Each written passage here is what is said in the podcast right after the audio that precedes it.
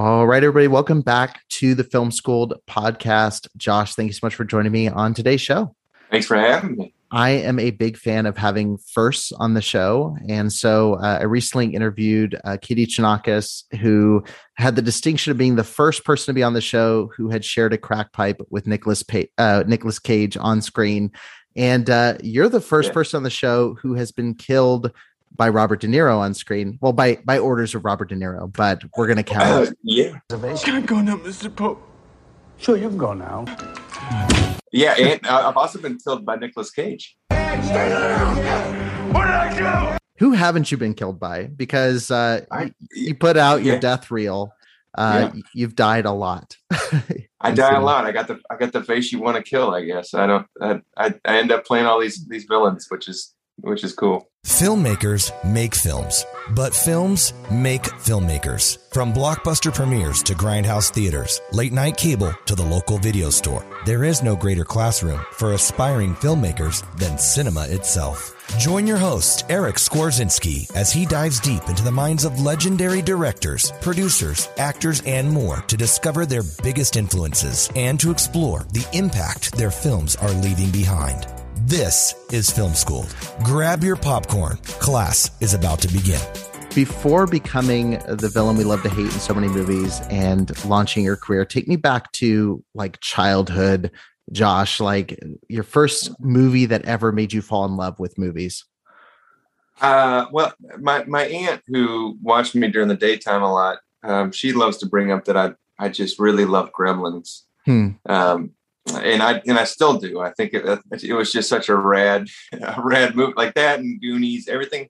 I, I, have two older brothers, so everything they were watching, um, you know, so they got into Star Wars, they got into Indiana Jones, and um, don't, you know, don't tell mom the babysitter's dead. Uh, right. Adventures in Babysitting. I was that was the one I was trying to think of, but also both of those films, um, and then all the you know John Candy movies and you know uh, Uncle Buck and yeah. Uh, planes, trains, and automobiles, and you know, just just kind of uh, the, the canon of of uh, the early or late '80s stuff, I guess. When you were watching those movies as a kid and into like early teens, was it just purely loving the movies, or was there a part of you that said like, "Oh, I want to figure out how this is done, or I want to be in this"? I, it's funny because yeah, people people have those like those stories of like I I knew I wanted to do this from day one. I it I didn't even have that idea. I had already graduated to the to the like I'm doing this. This is there was no like. I I just I, I never had the idea that that I, I all the stuff that came in between you know uh, actually ending up in movies that that that was like oh that was a given to me. I, I feel right. like from as long for as long as you can remember. Yeah, it, it was complete. Uh, you know, it, it, was completely naive. I I just I had no idea what it was going to be, but I also mm-hmm. just kind of knew I, I was going to make a life in the arts, and I was, you know, yeah, it was, it was very, uh, yeah, privileged, I guess. Did Did you have anybody else in your family that had pursued creative paths like that, or was this totally just an anomaly within your family? Well, my brothers were both super creative. We all we all went to the same high school. and We all got kind of like the whatever uh, superlative, most artistic kind of thing, which is like such a you know uh, it's it's both a, a gift and a, a, curse because yeah. you uh you know you end up thinking a lot of yourself and and, and that thing became true like i you know you're you're working I, I did a lot of high school theater and you uh you you you get the leads in some shows and you think you're hot shit and then you go to college and and no you know they don't want to use you for anything. They don't want to use you for one line on a show. Right. Um, and so it's humbling and uh, you know i started writing my own stuff and found a life in the theater when i went to college and yeah. um, the the kind of pieces started coming together a little bit more and the the kind of you know the the mis- miserable reality of, of making a life in the arts uh, started, you know, uh, materializing a lot more. Yeah, as you started kind of pursuing that path, and and like it started becoming real in the sense of like, okay, this is actually how do I do this? How do I climb this mountain and start working my way into this? You know, I I have to imagine you're approaching you know the things you're watching and reading the people you're following did you have certain actors or uh, people you looked up to and thought like okay i want to be like that. I want to i want to have a presence like that uh, as you kind of watched movies and and you know read certain biographies and and started writing your own stuff. Yeah totally. I, i've always identified with you know the character types um, the, the character types that often play villains the steve buscemi's mm. you know uh, john malkovich. Um, yeah i didn't have such a uh, like precious idea of acting. Um, sure. I think some of that kind of I'm starting to develop that and how understanding how important it is and, and how lovely it is. Um, but you know, at the time, I just wanted to play shitheads and and uh, do the you know they always played the most fun stuff. Even the the villains in, in Goonies, I'm blanking on their names now, but you know even that stuff. Uh, you know, they, it's just such a cool yeah uh, it's so much more interesting than i think a lot of the the cheesy you know procedural um, sweethearts and, and which I thought I was going to do when I when I first started doing high school theater. I was like, yeah. oh yeah, I want to be the the leads. I want to be, for instance, we did Oklahoma, and I can't sing, I, but I we did, you know, I, I auditioned for Curly. I ended up playing um, Will Will Parker is his name. Is that right? I can't remember. Um, yeah, Will Parker, I think is his name. And uh, you know, he's a little more gritty, and the the choreography was changed because I couldn't dance or sing. Basically, everyone was singing and dancing around me, and I was like, oh yeah, this this guy's like a little bit more interesting. The character types, yeah. and uh, yeah, then going to school and when you start kind of like working in the field that it becomes very clear what people perceive you as. And sure. Yeah. So I. It's it's funny hearing that because like so many people the stereotype is you want to be this leading man you want to be the person who's you know playing those those cheesy roles where you're like black and white you know and and it's interesting you went into it saying like okay i'm inspired by these character actors which i agree like there's when you watch through certain movies or even when you're watching through a certain director's filmography there's these certain yeah. character actors that they tend to use over and over again who are the most interesting people in the movie. You know, you mentioned Steve yeah. Buscemi, like he steals every movie that he's in, every, every scene that he's in. Um, and you know, going into it, like getting into into this field, uh, what was your what was your path from going from getting on stage, going to school to landing your first professional like on-screen role? What was that just a natural transition networking and getting into that or, or how did that play out? No it, it, it was actually a that was there was a lot of struggle you know it wasn't struggle it, it, it's all wonderful. Like the everything was awesome along the way whenever like i really like looking back on it i'm like oh yeah that it felt like everything kind of happened exactly when it should have happened. And it did still it, kind of feel like that, that in the moment or does it just feel like that in retrospect? No it did it in the moment. Like i you know, there was struggle, but there wasn't much. I, I think I, you know, later now, I can I, I can kind of get into this a little bit, but this this might be tangential. But now that I've had some some success and I and I'm making a living, I, I never thought I would make a living at it. It's, mm, okay. it's really the bottom line. I I thought I would be struggling and and you know trying to just doing art for the for art's sake and and loving it and and you know, it, it would always be a part of my life. And then, um, and then, so to answer your question, I, I went to, I started doing uh, theater in high school. I went to Florida State and studied theater down there. Um, and then I also started study creative writing. And I always kind of thought I would have an easier path in writing and I would try and act and maybe write stuff for myself um, and end up, you know, whatever with some dumb independent movie that nobody sees. And then I moved. My my dad's health kind of started failing in 2010. I was in a touring band, and we were making no money, and and really, it was it, it was soul sucking, but also life affirming. We toured all over the U.S. and it was awesome. But they were moving out to Austin, and I um, needed to be near my family, and so I came back to Atlanta there then in 2010 i got an agent here and um, started getting sent out for stuff and uh, sent in some really terrible auditions the first year and two year or two and then i got my first job on BET's The Game mm-hmm. um, as a crackhead, a man man in rehab. Is, is I was I, I, hit up one of the characters for uh, crystal meth, and you know then then from there I just kind of kept. Uh, you know, it, it was a slow climb, but I always felt exciting, and it always felt like kind of the the you know right timing. Everything kind of you know I, I had one line. I'd had a couple more one liners.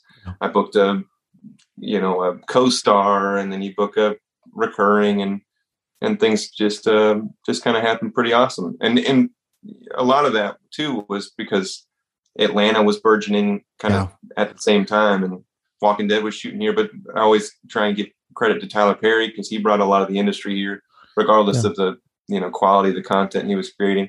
Sure. Well, I, I, definitely wanted to talk about the shift in Georgia itself because I mean now it's I mean it's a mecca for film production at this point. I mean everybody is is shooting there. But before that, I want to talk a little bit about you know you mentioned the expectation of of not having expectations. It was doing art for art's sake. You were in love with the craft. Do you think that lack of uh, I don't want to say urgency, but the the lack of a need to make it right then, the understanding that you might just be creating art because you love creating art and you may be doing something else on the side to support that. Do you think yeah. that that lack of of urgency is what helped you professionally, you know, not having that expectation or this this drive to do, you know, A, B, or C? 100%. Yeah. I I was doing uh I, I started off doing for my band, I started doing graphic design, and so I was doing that freelance, and that also can be soul sucking at times. And um, and then I started, I got into music videos, and I made music videos for my band and music video music videos for other acts, and that was you know starting to take off. And um, and then you know once act acting is the easiest of all of it, and I mm. and I feel like so the more acting becomes part of my life the more shallow I feel, the more uninteresting I become. Um, because it is, you know, I, I was, I was talking about this with a buddy the other day. I did this movie Respect, which is is was about it's about Aretha Franklin, mm-hmm. and I got to play Roger Hawkins, who is this um, who was Muscle Shoals' drummer. He Muscle Shoals was kind of this not- notorious recording studio, and um, so I got to play a drummer in a in a movie and I was having so much fun doing this thing, and I realized like I'm like, what what is the difference of this and and everything else I do? And and uh, the difference was that I was I was performing primarily with musicians, not mm-hmm. not actors. And I mean, I you know, I, there's nothing more you know vapid than talking about actor struggles and, and that sort of shit. So yeah, I, I feel like yeah, you know, the more uh, the more acting I do, and the less I, I concern myself with that other stuff and art for art's sake. Hmm. Um, yeah, the the more kind of two dimensional I become. Like you mentioned, there's there's roles that are super enjoyable. There's roles, you know, in in films with casts that are incredible. You know, you've gotten to work with some amazing talent, and even even when you've had smaller roles early in the in your career, you'd share scenes with people who are heavy hitters. You know, really successful actors. Did you ever feel overwhelmed or get that voice in the back of your head saying like, okay, I'm in over my head. Like I'm, I'm climbing into these roles very quickly into these bigger and bigger projects. Did that fear ever creep in or did that, that idea of like, am I ready for this? Um, I think, I think I, I'm, I've just been so yeah, blindly naive. I, I, I think a lot of that when I probably should have had those fears. And yeah. and the truth be told, um, I I'm starting to think a lot more about kind of the mm. actor I want to be and the type of art I want to create and the and the process. Um, you know, you, it's it's strange because coming from a theater background, you uh, you over process everything because you have mm-hmm. these long rehearsal process. So so even if you have one line in something, um, you you overthink it and and naturalize it uh, over the course of whatever a uh, you know four week to mm-hmm. nine week to three month rehearsal process and you um you know you think about that character's backstory and your relation to everything everywhere and when you start booking that stuff in you know film they don't no one cares about that work and you don't a lot of times you don't have time to do that work you hardly mm-hmm. get a mm-hmm. rehearsal you don't get a rehearsal a lot of times yeah um, you know maybe rehearsal for camera and you're able to step on your mark and say your line to a stand in and then they call in the the you know number one two three and and you're able to perform that scene and whatever but so you so a lot of your early jobs are kind of undoing a lot of that work you did in the theater mm-hmm. And then you know you get to a point where it's like oh okay now i can start using this the, you know the tools from this toolbox that i yeah. i spent four years in school for, for five years in school for. Do you ever find yourself longing to go back to stage where you have more of that prep time? Like or or is it just two different things to you? There's film and there's there's stage. I've it i haven't been on stage and i don't know i mean i guess probably close to eight eight years which is terrible um so yeah i i would love to have more of a, a process but you, you know when you're working film and tv you could audition on friday and get the job on sunday and be working on Monday. And so you you know, it's really difficult to take a something that does have a long rehearsal process unless I have friends in town that are still doing theater and they they were pretty um, ingrained in the Atlanta theater community before they started acting in, in film and TV and um, they're able to you know get get uh, understudies and stuff but I, I don't have a, a, foot in the door here. I don't I don't know if anyone would give me that that grace. Yeah, I, w- I was I was curious on the on the perspective of the acting. You know, because you, you talk about having that process, the four to six weeks. If there if it felt like a pure artistic expression, or if or if you didn't grade in that way, if you didn't think of one as being no, I, than- well, I was I was about to put my foot in my mouth and say that I I don't I really respect theater actors mm-hmm. and and folks that come from the theater, and you can sense that on on like I my I, I did an episode of Creepshow. Yeah. Um, and uh, the, this cat Christian Gonzalez, he he came from the theater, and you sense I sensed it immediately, right? Because so there's there are ways to kind of cheat your your way around working in film and TV, and you know do just enough to make it interesting and but not be connected to the material. And I saw him doing the work, and that it immediately up what I was doing and made me care more about the process. And but it, it's so uh, infrequent that you run across actors that you recognize that in. But it, you know, I, I don't. I don't know if it's a pure art form. There's a lot of folks making bad theater, and there's a lot of folks making bad TV and film. Right, right, and a lot of people making good film and good theater. Exactly. Yeah, on the flip side. Yeah.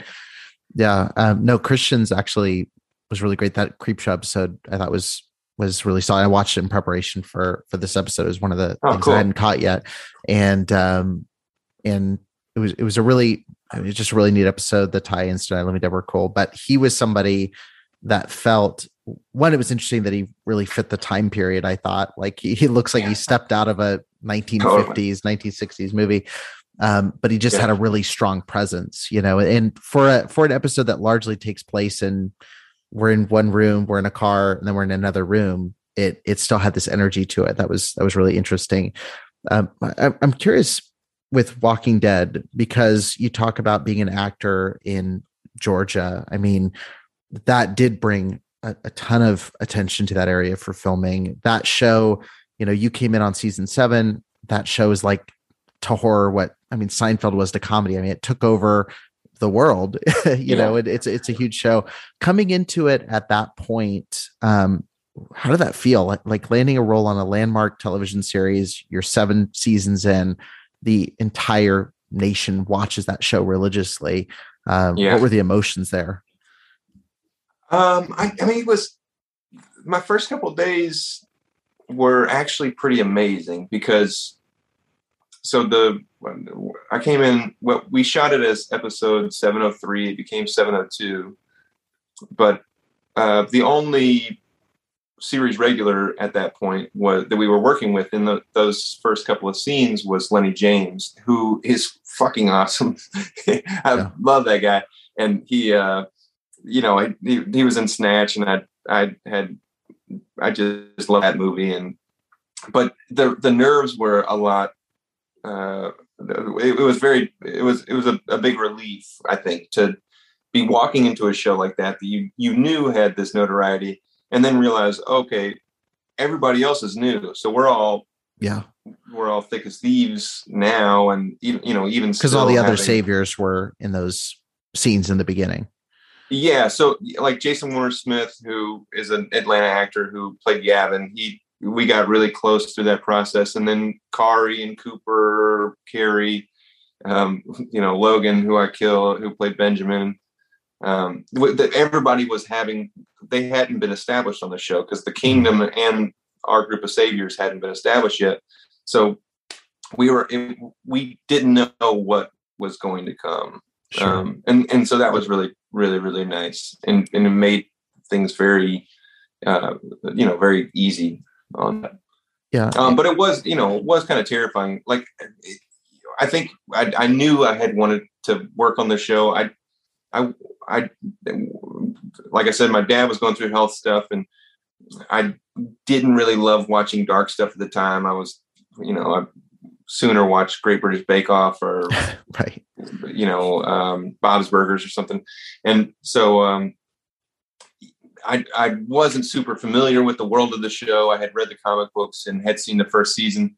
Um, so some of that too, I, I think sometimes, you know, like when you work with big actors or you work on big shows, sometimes the scariest thing can be like watching their work falling Comparing, in love with it. Yeah. And then yeah, and then you're like clam up when you meet them, or you you you know you're working on it because you're like, oh, this place is this everything is so cool, like yeah. it's exactly how I imagined it. And and I just want to talk to you about like your amazing performance and their you know whatever going to crafty and well, and you have Greg Nicotero, who's the executive producer of the show, directing you. so you're not yeah. even getting some newbie director. You're getting someone who's part of this well-oiled machine at this point.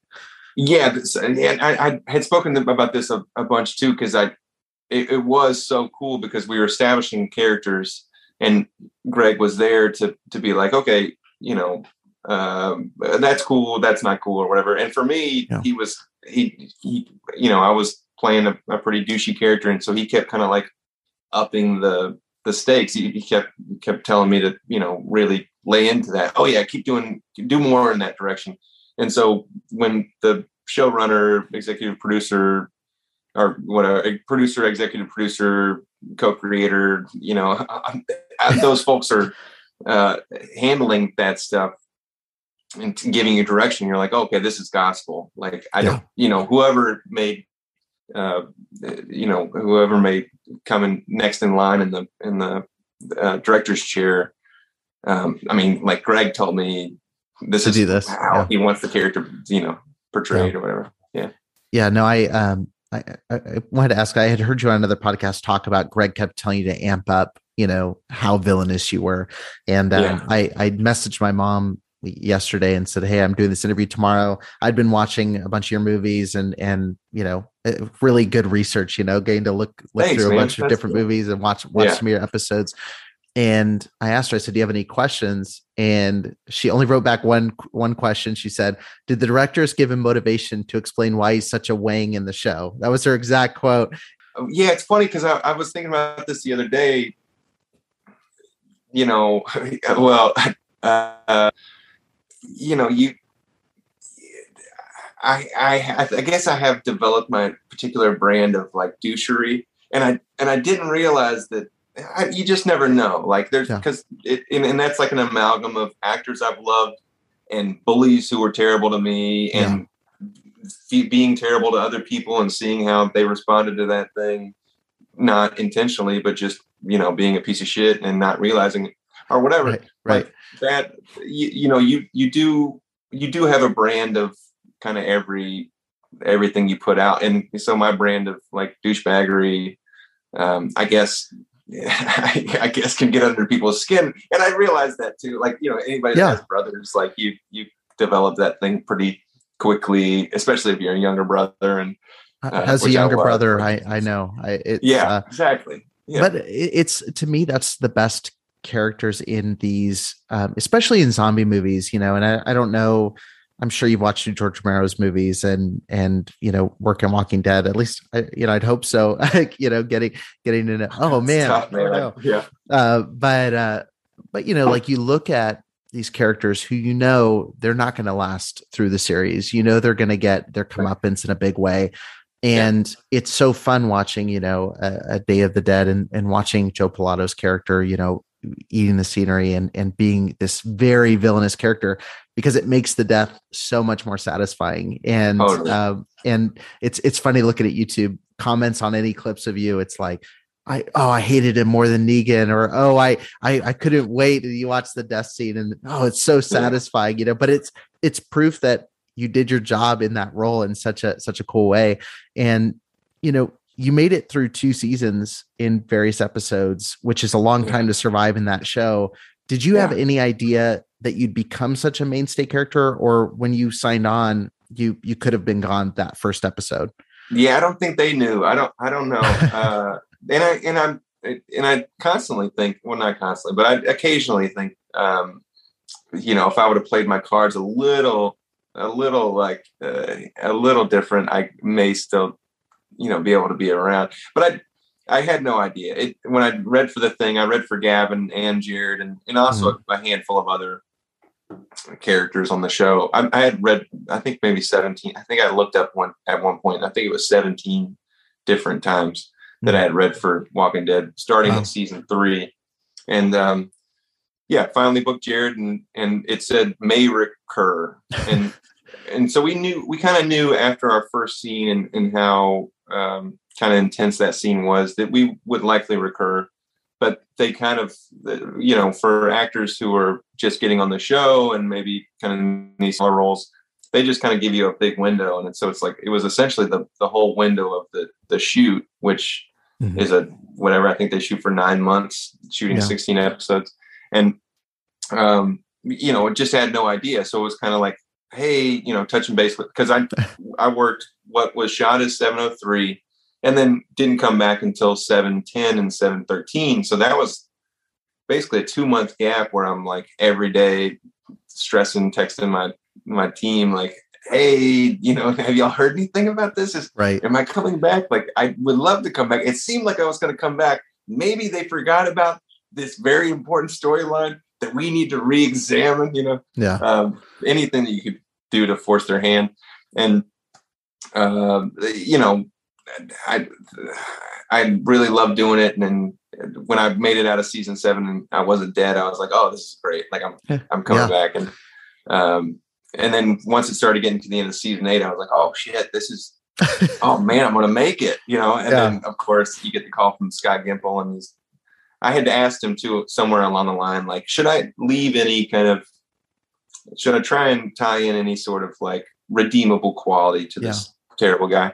And because uh, you pushed had, for that, right, to redeem the character in some way, or oh, or become... I mean, anything to stay on a show like yeah. that because it, it was so cool. I mean, it really was so so so cool, and I'm I was frustrated, like I'm saying that you know everything is you you you have all this training and you you get all the you know all the the kind of jitters out working a couple episodes and the excitement and then um and you still even when you you have like a big episode like 814 my death episode the the time the turnaround was relatively short so i got my i only had about a week or so to work on all that material and i was watching i was i was cutting a new reel so i cut a, a reel i try and cut a new reel like every year yeah. and I was watching through my stuff on the show and I'm like, oh, what the fuck are you doing? Like, what are you doing? You fucking Like you had such an opportunity and there's and and really that's the wrong way to think about it. It's like sure. Because I even even when you're saying lines, sometimes you're like, oh, I'm not connected to this. I don't. Uh, this this isn't exactly how I, I. I'm not feeling it. I'm just saying something. You know. Um, yeah. so long story short, I, I just I think I left some, you know, uh, some stuff on the table there. When you get that call saying, "Hey, you know, we've got to kill you uh, for the story. We're taking it this direction." Was that a gutting thing to think like, okay, this is it, and then having a week and a half to to close it out? Did you feel like frustrated or disappointed, or was it just you know another day at work and then you know on to the next?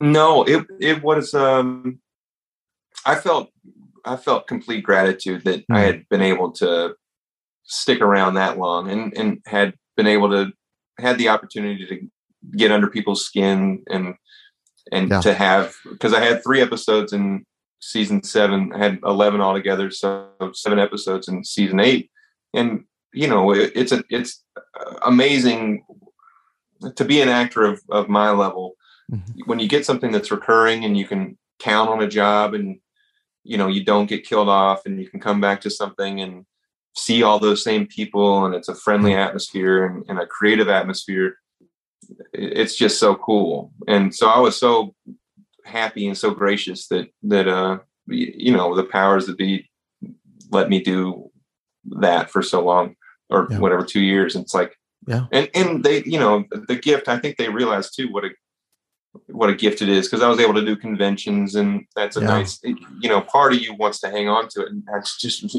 I just recently like unmoved like or unpinned something on my Twitter that was a yeah. Walking Dead kind of gift and I was like man it's been I've been off the show since whatever 2018 like yeah. I that's you know it's time to move on man. You know you you can you can do other stuff and you are doing other stuff.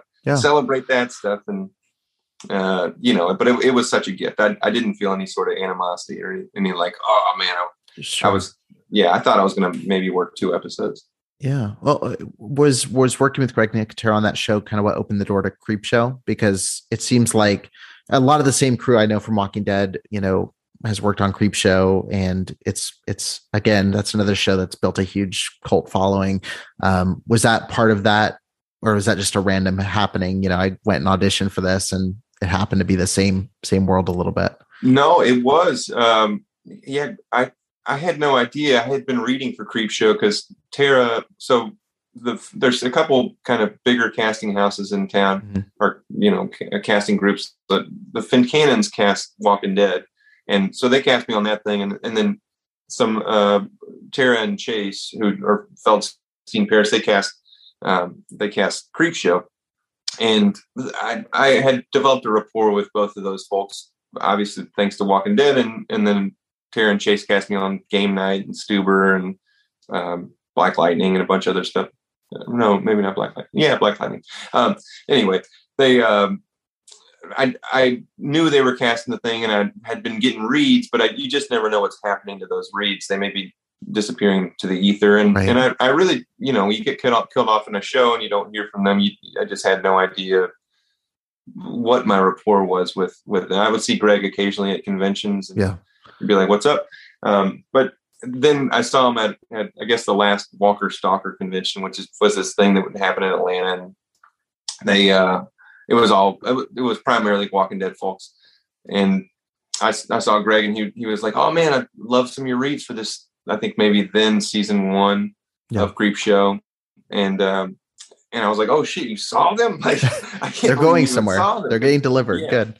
Yeah, yeah, exactly. And and he was like, yeah, we wanted to get you in on this one and this one, but you know things didn't work out. I'm like, oh man. Um, and then kind of in the same way I feel about Walking Dead, like you know everything I had read up to that point, I it was completely forgettable when you finally get the right role for you. And um, uh, you know, I I was so grateful that this the Creepshow episode. You know, I I just thought it was so cool, and being shot in black and white, and working with John Harrison, the director, and yeah. and Christian. You know, it was. I was like, this is. I I wouldn't have wanted any of those other ones. John Harrison is such a legendary, you know, force in that in that world, and getting to work with Nicotero again is amazing. And it is, it's a very memorable episode, you know, and it, it, it, with any anthology, you know, there's there's always duds, you know, and there's always the fear of like, is this one going to be this? And and yeah. that specific one is such a gr- a great standout episode. Um, going going from like Walking Dead, which has a Walking Dead budget, you know, and then going into Creepshow, which I interviewed Joe Lynch, who directed a couple episodes. He talked about how the micro budget, you know, episodes there that you're delivering these huge concepts.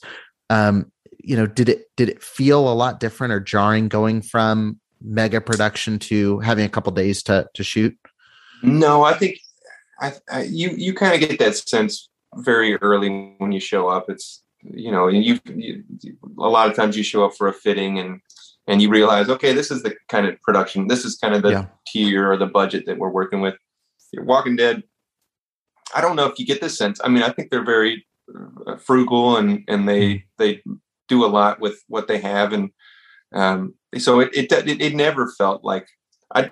The only thing I've, I've worked on that I think felt like massive was Ant Man the Wasp. Like yeah. they, you know, you you walk into a Marvel set and it's just like anything they they would ever want is there. You know, it's yeah. it's like it's it's uh, Willy Wonka's chocolate factory for filmmakers. Right. It, it's just like you know anything you could possibly want is here, and you can use utilize it at any point, and right. we'll also have the CGI to back up any idea you happen to have in passing, yeah. and have the budget to support that. But Walking Dead actually felt like amazingly kind of small scale mm. and comfortable, very family um, kind of environment yeah and, and, and a lot of that was because of the nature of the the way they shoot that show and it, a lot of it's outdoors and it's rugged and kind of miserable and we we shot on a pretty hot day and you know the, all this uh, all the guys are everybody's suffering through it together so it, it does kind of bring folks together and Creepshow's all on stage yeah and you know you can kind of tell by the scope of the episode like okay this is black and white a couple of locations like you said a couple of locations and um you know, it, it, it's not jarring. It's just it's kind of like the playground you're playing in. You mentioned not wanting to watch a lot of dark stuff, you know, during the period you're doing Walking Dead, but you you've been in a lot of movies that have very dark themes. So you, you know, yeah. Last Shift, which has its own crazy cult following to it as well. Um, you know, Intruders. You know, you've got a long laundry list of of villainy and darkness. Um, and then the other mix is a lot of comedy. You know, Righteous Gemstones, Game Night, Stuber. You mentioned um, do you have a certain genre you like playing? And I know you like playing, you know, a, a certain type of character. Um, do you prefer being in horror or comedy, or are are you? Does everything have its own interest to you and its in its own way? I just love working. I, I, hmm. yeah, I love working, and I love working on good scripts. So yeah, um, and you know, with awesome actors. So like, yeah, yeah. I, I mean, I would love to do more comedy, but I, I've realized more and more I'm not funny. it's like very comedy is very difficult, especially when. So I just I had a read for a, a comedy feature that's shooting coming up in January, and I had a callback for it. And I was thinking back on the callback, and I was like, was anything I did actually funny in that thing? Like you, you know, because there's nothing less funny than trying to be funny, right? And trying to make this thing funny, I was like, mm, I don't think I I got there. It's a lot easier. And uh, like even in Stuber and Game Night, I'm playing the the straight man. Like yeah, and right. one of the things that this kind of embarrassingly on Game Night, John Francis Daley and Jonathan Goldstein, who directed that, wrote that, and directed that, um, they kept being like, "Yeah, man, uh, less of that kind of like chipper, funny stuff." Because I would like, I'm like on a on a comedy, you know, so I yeah, want to rip. Try to be like, funny. Oh, yeah, yeah. I'm gonna, I'm gonna, I got some funny stuff prepared. I'm gonna drop some funny lines. And they'd be like, no, no, no, less of that. It's important for you to be you're the straight man. Everybody else yeah. is funny around you. You to for the the kind of um, you know the the gravity of the situation to you know feel real. Mm-hmm. You you need to be kind of mean and uh, yeah. uh, miserable and terrible, you know. Right. And that same thing has, has happened in Stuber. It's like, yeah, and, and it makes a lot of sense. It's like they're the funny ones. Let them be be funny. You do your same villain, terrible douchebag, you know, whatever. sure. Sociopath sure. shit. Well, well, before we move here into the rapid round, um, I, like I said, you've been in a, a, lot of different projects, you know, many of which have cult followings. You know, I mentioned Last Shift. Uh, some have very strong followings, have conventions like Walking Dead. Um, for you as an actor, thinking toward the art, or you as a performer, which of your roles or projects do you think best represents you like when you think about like this is my stamp is on this uh, what what comes to mind i mean I, I, do feel just because of the scope of the thing and I, the fact that i got a, a, to do a number of episodes on walking dead i do feel i do feel precious with that that even though i'm you know, in retrospect, I'm not. I could. I feel like I could have done better and could have done more. Sure. Um, I do feel like I that was nice to play a character that that I think did have kind of a a life and um, was interesting enough and got under people's skin. That was cool. Yeah. Um, but you know, I, I the, some of the project like I loved Righteous Gemstones. I had two yeah. episodes on that. And I love that show. Yeah. God, dude,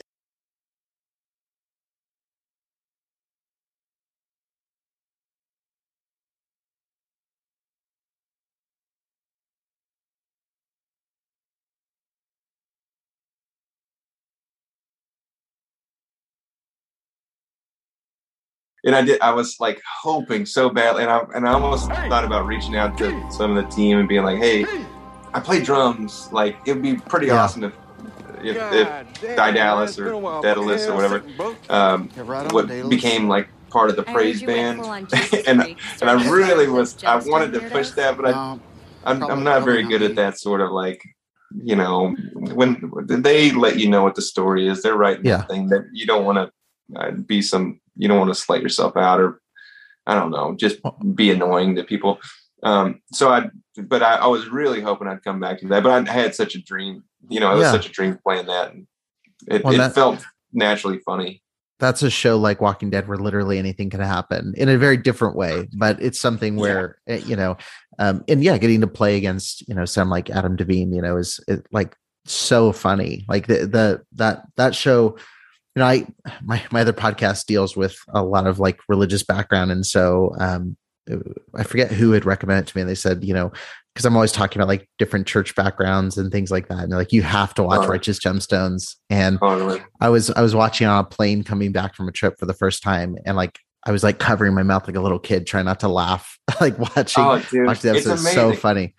But, well, yeah, and growing up in the South, and you yeah. know, I even because I grew up Catholic, and you know even the Catholic Church succumbed, like you know succumbed succumbed succumbed I don't know um, to like the cheesy. There was this yeah. whole like cheesy, you know, like oh we're gonna we're gonna play acoustic guitar and have drums in the band and like whatever, and you and like the teen worship service and stuff, and you're just like this is fucking ridiculous. But there was this church down the down the road um, called Church in the Now that we all refer to as Cult in the Now, because they had like they had like a I, I had never made it over there, but I saw I saw pictures and yeah. there were kids at my school that would you know like be sucking that place's dick, and they uh, they would talk about like oh they got a they got like a whole arcade and pinball machine. I'm like that's that sounds like badass, but that does not sound like church. And, right.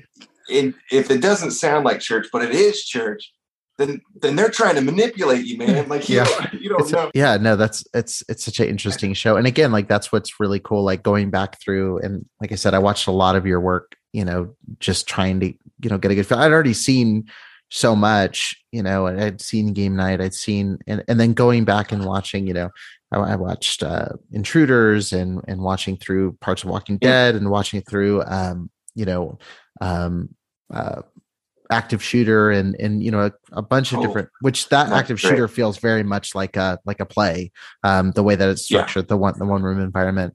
Um but it was just cool seeing that variety you know of different performances. And righteous gemstones being a very bizarre you know even even for you like being fully painted out and like doing those roles is, so cool. super cool. Um yeah. yeah I'll, I'll go ahead and move us here into our into our rapid round. Um, just a couple quick questions. And like i said I, I, call these a rapid round, but we always end up uh, getting stuck on some of these. Uh, but first off, who do you think is the most underrated actor working today? Oh man! I told you that these are where we get stuck. So I start them earlier and earlier each episode.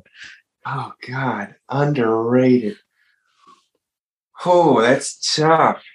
Because like I, you know, naturally you want to do. I, there's a lot of folks in even the Atlanta market that I'm yeah. like, okay, they they're ready. Well, yeah, I I have plenty of, of friends that I think are underrated, but gosh, that's tough. Oh man. Yeah, I'll, I'll ponder on it. I'm sorry. No, you're good. We'll we'll circle back. that's tough because I because I, I really want to give a good. That's a good question, and I want to give a good answer. I I don't know. I I I, I don't think about that so much. Like this person deserves. I I feel like everybody that plays it this long enough, if they're good and they you know they they commit themselves to the craft and whatever, they're they're gonna they'll have their day. And so I don't I don't feel like anybody's being overlooked completely. Is you there someone like, you've worked with that you think is about to blow up, or someone you think we're going to know their name in well, the next? So uh, actually, okay. So have you seen Dopesick? Uh, no, I haven't. Oh, it's great on Hulu. It's fantastic. Michael Keaton is so fucking good. But the the guy who I worked with, Ray McKinnon, on he he's the creator, um, writer, showrunner of, of Rectify, which mm-hmm. is this completely underrated show that was went was on Sundance TV and AMC and went to Netflix. And I think it's still on Netflix. And I was able to. It, he's a Georgia boy. Um, you know, the show was based in Georgia about this guy who gets out of prison for a murder he may or may have not committed, and um, and kind of like the fallout from mm-hmm. trying to reassimilate into the community. And it's really fantastic, and it's a slow burn. And um, but Ray himself is a fantastic actor, and he uh, he's in Dopesick, and he hmm. fucking kills it. If he doesn't get an Emmy nod for a supporting actor role, um, or you know, in, any sort of accolade for for what he did in this show, uh, it'll be it'll be a complete travesty. He's hmm. so good what's a movie that fans of yours would be surprised that you enjoy? So people that know your persona and who you are on screen, is there a certain movie that you tend to pop on or a certain show you love that they'd be like, wait, this guy likes this? This is this is I mean, I, I love Pixar stuff. I I, I want to write Pixar movies. I, have written children's theater and I've got some children's plays published and stuff. And I I just love, I, which is you know it, it, it's tough because I'm actively like when I'm whenever I work, I'm actively pushing my my pers- you know my my persona or my public persona in the opposite direction. It's like no one wants to perform the kids play that this guy who played a rapist on you know 18 other movies like you know they they don't want to do that stuff. But I love like Coco. I you know whatever. You, I'm, I, I could cry just thinking about Coco. Yeah. It's such a, a well-made movie, and, and you know, it, yeah, so so so uh, close to my heart. So many so many of those those films are Incredibles, yeah, Finding Nemo, yeah, all of it. No, I resonate. My wife laughs because I love like I love hardcore like horror like that's my jam and so um which was a great fit as I was looking at your filmography I was like there's a lot of movies here that I'm like just crossed on my list that are that are great oh. and uh but on the I would never watch that, them if I wasn't I, that's and I so don't funny watch them. like the horror films I don't watch them yeah that's so that's funny cool. um because yeah that that's right up my alley but on the flip side of that we watched um uh oh I'm gonna blank on the name um Soul um, oh yeah, and right. uh, and we are like two thirds. We weren't even like in the third act of the movie, and my wife looks over and I'm like tears streaming down my face, and she's like, "Are you being serious?" Like she's like, "Are you are you joking?" And I was like, "No." I was like, "How are you not crying at this movie?" And uh, but it's it's always I, I love hearing people's perspective that's totally contrary because I think someone who watches your persona would be like, "Oh, he loves Texas Chainsaw Massacre and like Rob Zombie movies," and it's like you know you're like Pixar. You know, I, I think yeah. Coco is awesome.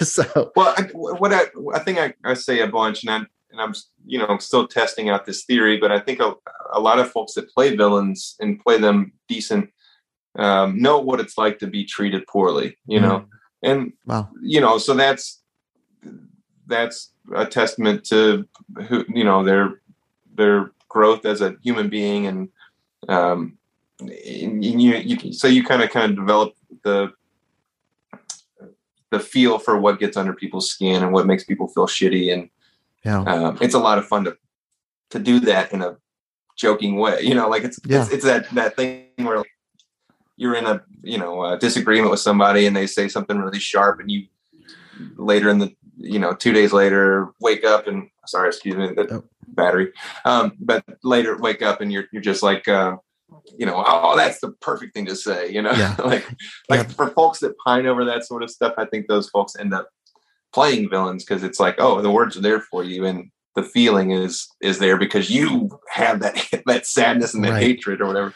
You know, no, that that's so true, and and and you hear about that when it comes to people in horror movies because they talk about like oh, I was bullied, so I resonate with being the creature that was like misunderstood, you know, or you talk about the kid who was never believed when they try to go to somebody and tell them something. Um, so that's that's an interesting interesting perspective on it.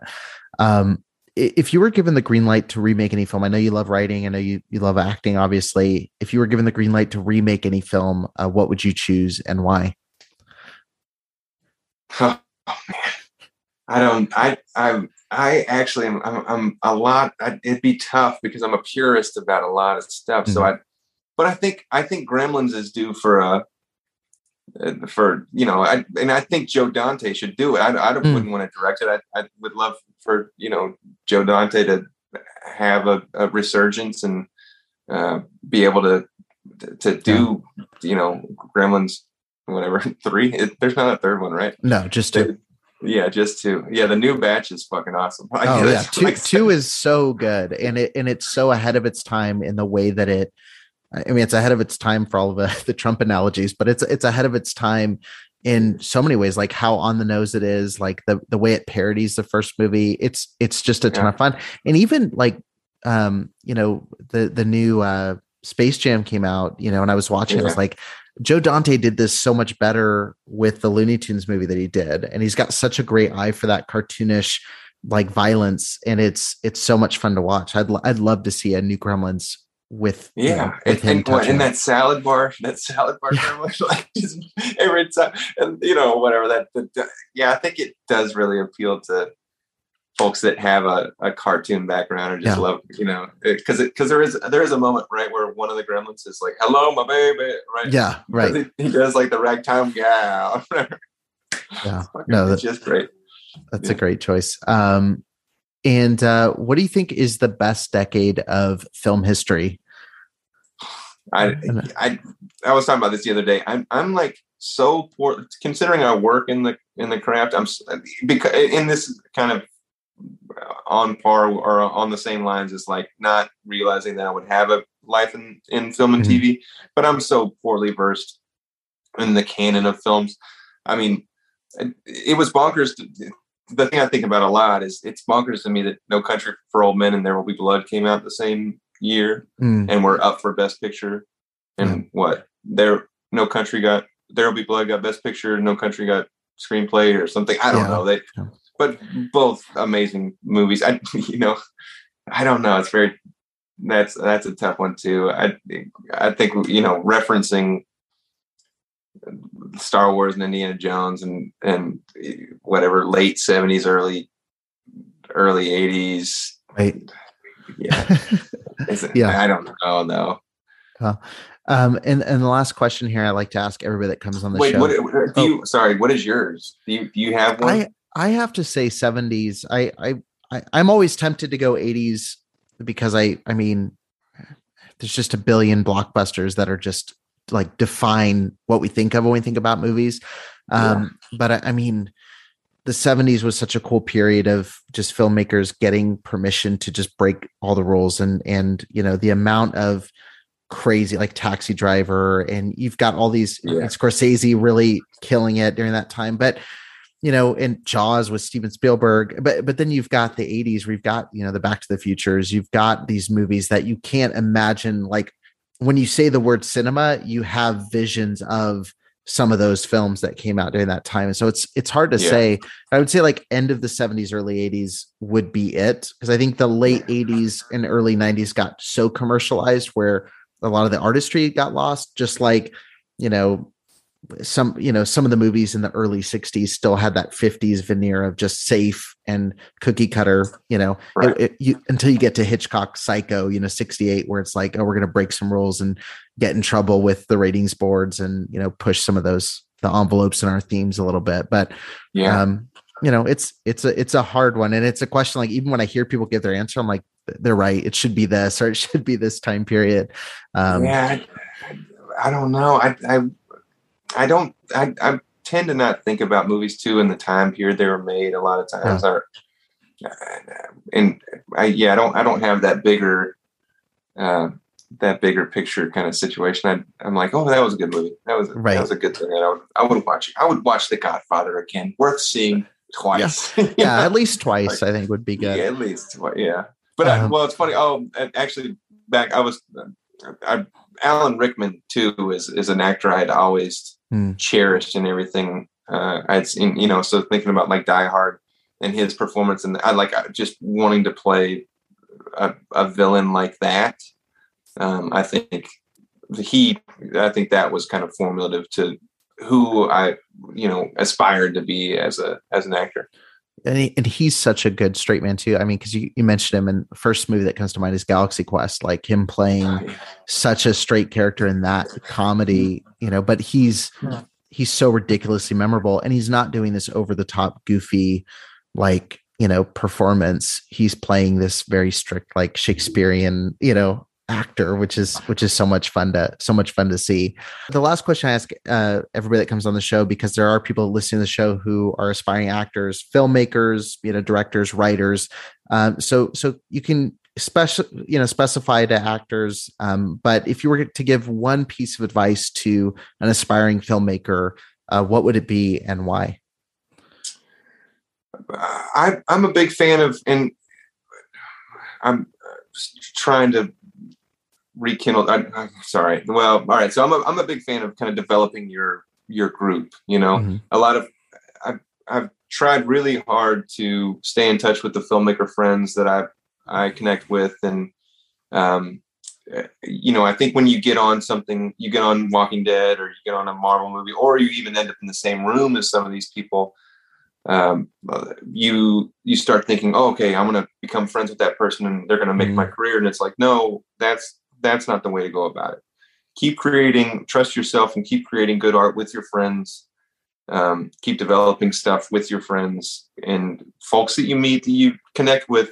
But like, you know, like that when I work with Robert De Niro, I, I knew he he's got enough people that want his attention and his mm. time, and, and deservedly so. You know, yeah. he, he has those. He's he's developed that circle of folks that he trusts, especially this long in their career. Mm-hmm. And if they take a liking to you for some reason or another, and you know they think you're a decent actor or whatever, that's awesome. But like, don't expect that thing to happen. Um, mm. Keep keep working on your community and and the the folks that you you know uh, are you know I always talk about it's like soul siblings with yeah the, the folks who who create art that you like and you want to work with for the rest well, of your life. Well, there's a beautiful element to those relationships versus just networking for the sake of networking and trying to climb a ladder, you know, and jumping. Right. And you know, even you mentioned De Niro, like we think of De Niro and Scorsese now, but you know right. there were probably a lot of people that didn't believe in De Niro when he was making a taxi driver. You know that that was that's a circle that's been maintained in a relationship that's been maintained for decades now. De Niro and Scorsese, yeah. or uh, you know, uh, fill in the blank with whoever you want that to be. And yeah. you know, I think it's so important, like you said, to invest in people in your circle that you resonate with on a deeper level, and just do good work. like uh, yeah. you're, you, you mentioned for Creepshow and Walking Dead. I'm sure you can tell the story for a lot of other things. Um, you know, Walking Dead, you started reading season three and got the part, you know, way down the line, you know, seasons later where you're wondering, is this going through Creepshow? Are they even seeing my audition tape? Are they even seeing the work I'm doing? But that persistence, and like you said, without the expectation, like just doing the work to do the work and doing that consistently is going to take you somewhere that, you know, just trying to get De Niro's attention when you're in this scene with them isn't going to necessarily do for you. Yeah, and even the interaction I had with him too. Uh, you know, finished the scene, and I felt like I had had an all right day, but like not I, nothing to knock anybody's socks off. And he was like, "You're a good actor," and and like of course every I can't even do a good De Niro like you know like like just completely undermining everything. But uh, you know, he knows that everyone wants to hear that from him right. you know yeah. and and so i i don't you, you, can you know you take it with a, a grain I, of salt like i i have goosebumps he, hearing him tell you that you know you're a good oh, actor okay. like i mean that that's huge that's huge coming from someone like that you know yeah right so i yeah i didn't let let it because i looking back on that particular performance too, I know. Well, it, it was a funny day. It was this movie called Heist. Yeah. Um, we were supposed to shoot this kind of scene. I'm I'm like tied up, and he has Morris Chest, Chestnut kill me in this storage container or whatever, and and uh, we were supposed to shoot this thing early in the day, and like I would I was I had gotten there, and I was I knew my character was going to be kind of like crying and miserable, and um, and then the thing keeps getting pushed and so we were supposed to shoot it before lunch and it was like oh we're going to shoot it after lunch. And then eventually the whole thing gets bumped to the end of the day. And by that point i had i had been like crying i'd been crying all day trying to get myself to a place where i could cry all day. And i was right. emotionally exhausted and so I, I just you know i had to fake it and, and i think at one point i even had a lemon in my pocket because i'm like oh you're about to have a scene with the biggest actor like mm. fucking ever. And yeah. you know, uh, so I was just wiping lemon in my eyes so it looked like I, I was crying. And um, and then eventually we start doing the scene and it and it started coming a little bit more organically and I started getting there, but not completely where I was in the beginning of the day. And so I knew there was a lot of forcing going on on my part in the the kind of circumstance of like performing for Robert De Niro. Um, you know, so I I, I didn't take what he said with a with you know uh, complete the you know tr- like yeah I, I, that wasn't that wasn't complete truth to me i was like you know you you know i wanted to hear that you know everyone here wants to right. hear from robert de niro that they're decent people like yeah you know yeah but uh yeah just kind of crazy yeah, no, that's that's awesome, and and yeah, I, I really appreciate the advice, and I, I know the audience does as well. And um, you know, I'm excited to see what you do next. Like, it, it's amazing. Like, even just scrolling through IMDb, you know, one more time, just refreshing myself on some of the names. It's, it's cool seeing the projects you're working on, the the stuff that's you know all the different roles, all the different types of movies. I'm excited to see where you go next. And I can I can sincerely say, um, you know, it's it's been a blast going through and watching your performances in so many different types of movies. Um, and uh, I know I know I'm not De Niro. You're you're a good actor. Uh, so, oh, uh, thanks, man. So take well, that to heart. You know, is, is that you uh you you can always get better, and you you you know the older you get, the more you understand the human condition and, and it and it does get well it opens up kind of new avenues of of character for you. So awesome. yeah I'm, I'm excited about what's to come too. Thanks man. absolutely. Hopefully righteous gemstones season two uh, we'll make it happen.